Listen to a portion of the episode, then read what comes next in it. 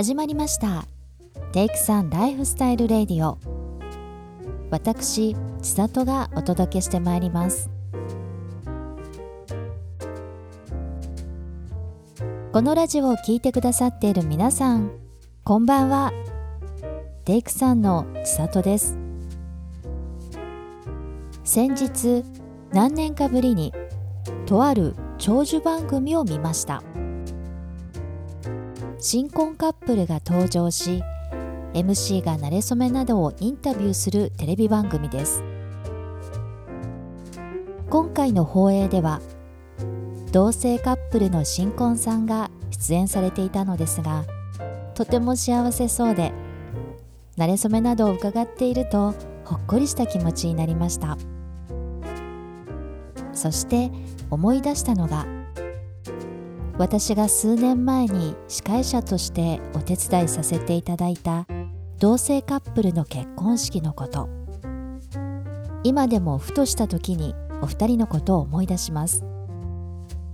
ウェディングプランナーさんからご依頼をいただいた日。同性カップルの挙式披露宴は初めてだったのでお二人のご希望に沿ったお手伝いができるかどうか少し不安になったのを覚えています。これまでの経験やいわゆる日本の結婚式の常識の範囲ではないところで進めていかなくてはいけないかも。そんな気持ちになったのではないかと思います。だから今までの経験は大事にしながらもそれは一旦横に置いといて一つ一つお二人と相談しながら進めていこうと思いました。でもよくよく考えればこれって同性同士のカップル男性女性のカップルとか関係ないんですよね。一組一組にストーリーがあってその背景は皆違うわけで同性同士だからという理由で心構えを変える必要はなかったわけです。お打ち合わせ当日2人が待つ席へ向かうとにこやかに迎えてくださったお二人。お一方はパキパキとした雰囲気の方でもうお一方はちょっとシャイな方でしたがお二人が醸し出す空気感は幸せそのもの。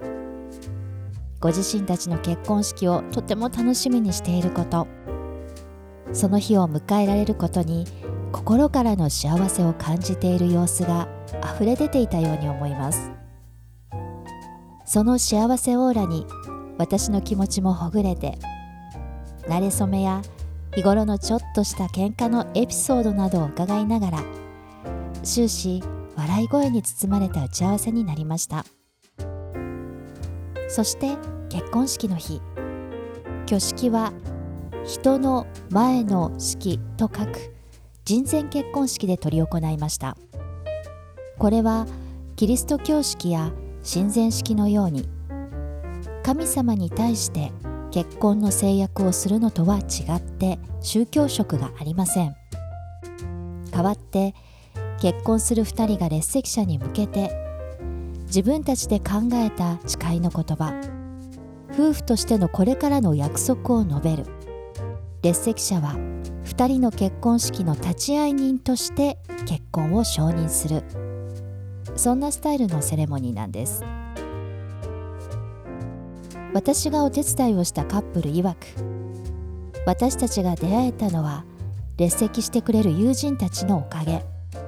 どんな時も励まし続けてくれたからその人たちにしっかりと誓いたい。だから人前式をやりたいんですと。ちなみにご家族ご親族に関してはお母様のみがご列席。当日お母様とお話をさせていただきましたがここに来るまでお母様ご自身もいろんな思いを抱えてこられたんだなと感じました。初めからすんなり受け入れられたわけではなく少しずつ理解を深めて応援するに至ったのだと思います。だからこそお母様が涙ぐみながらも笑顔でそして渾身の拍手でお二人の入場シーンを見守ってくださる姿は本当に素敵でした。そしてご列席のご友人たち。お二人の誓いの言葉に真剣な表情で耳を傾け。指輪の交換のシーンではおめでとうの声と拍手が送られ心からの祝福にあふれていたことを記憶しています。人前式も披露宴もお二人のアイデア満載で来ていただいた方々に楽しんでもらいたい気持ちがいっぱい詰まっていました。